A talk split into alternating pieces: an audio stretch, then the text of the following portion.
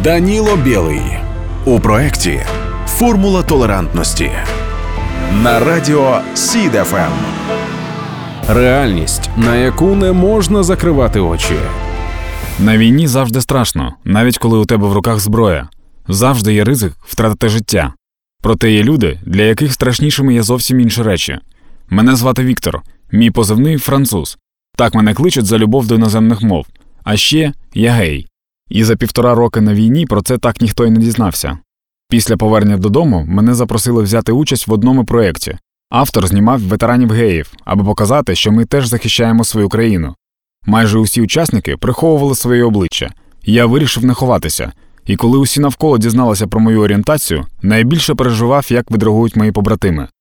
Того дня я йшов на Софіївську площу вшанувати пам'ять загиблих в Іловайську. На місці я розмовляв з іншими ветеранами. Аж раптом відчув різкий удар у потилицю.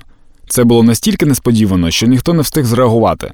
Уявіть, побратим б'є мене та кричить образливі гомофобні слова, а я навіть не розумію, захищатися чи ні. Нас швидко розняли. Після заходу я йшов вниз по вулиці до Майдану і безкінечно ставив собі питання чому через свою орієнтацію я не маю права прийти пом'янути загиблих побратимів та поговорити із тими, хто залишився живий. А потім зайшов у перший ж дворик, сів на якийсь ящик і просто розридався. Востаннє я плакав на похоронах побратима. Після цього випадку у закритій групі батальйону Донбас хлопці зробили опитування. Пора визначитися, чи може француз залишатися нашим побратимом у зв'язку зі своєю орієнтацією. Мені було дуже боляче читати ці слова. Але коли я побачив, як багато побратимів заступаються за мене, і як мій командир написав слова француз, однозначно брат, із серця, наче камінь впав. Я зрозумів, що за мною є люди.